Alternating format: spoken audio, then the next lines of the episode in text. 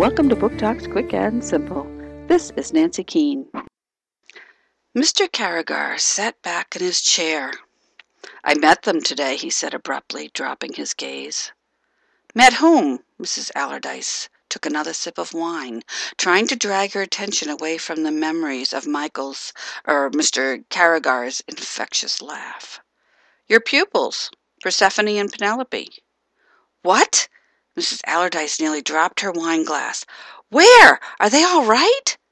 They're quite well, and very charming girls. My master was quite taken with them. Mr. Carrigar was still staring at the table. What were you? A horrible suspicion began to creep over her. No, you can't drag them into this. I won't let you use them. Mr. Carrigar held up one hand. No one said anything about using them, Miss Allardyce. They need not have anything at all to do with this.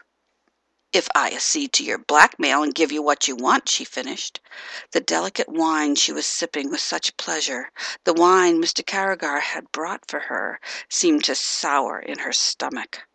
She made a gesture, and the glass disappeared.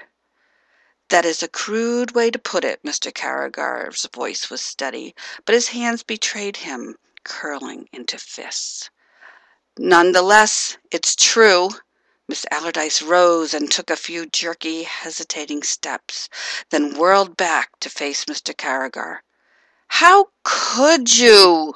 she shot at him. They're innocent children. He rose too. They're trained witches, like you.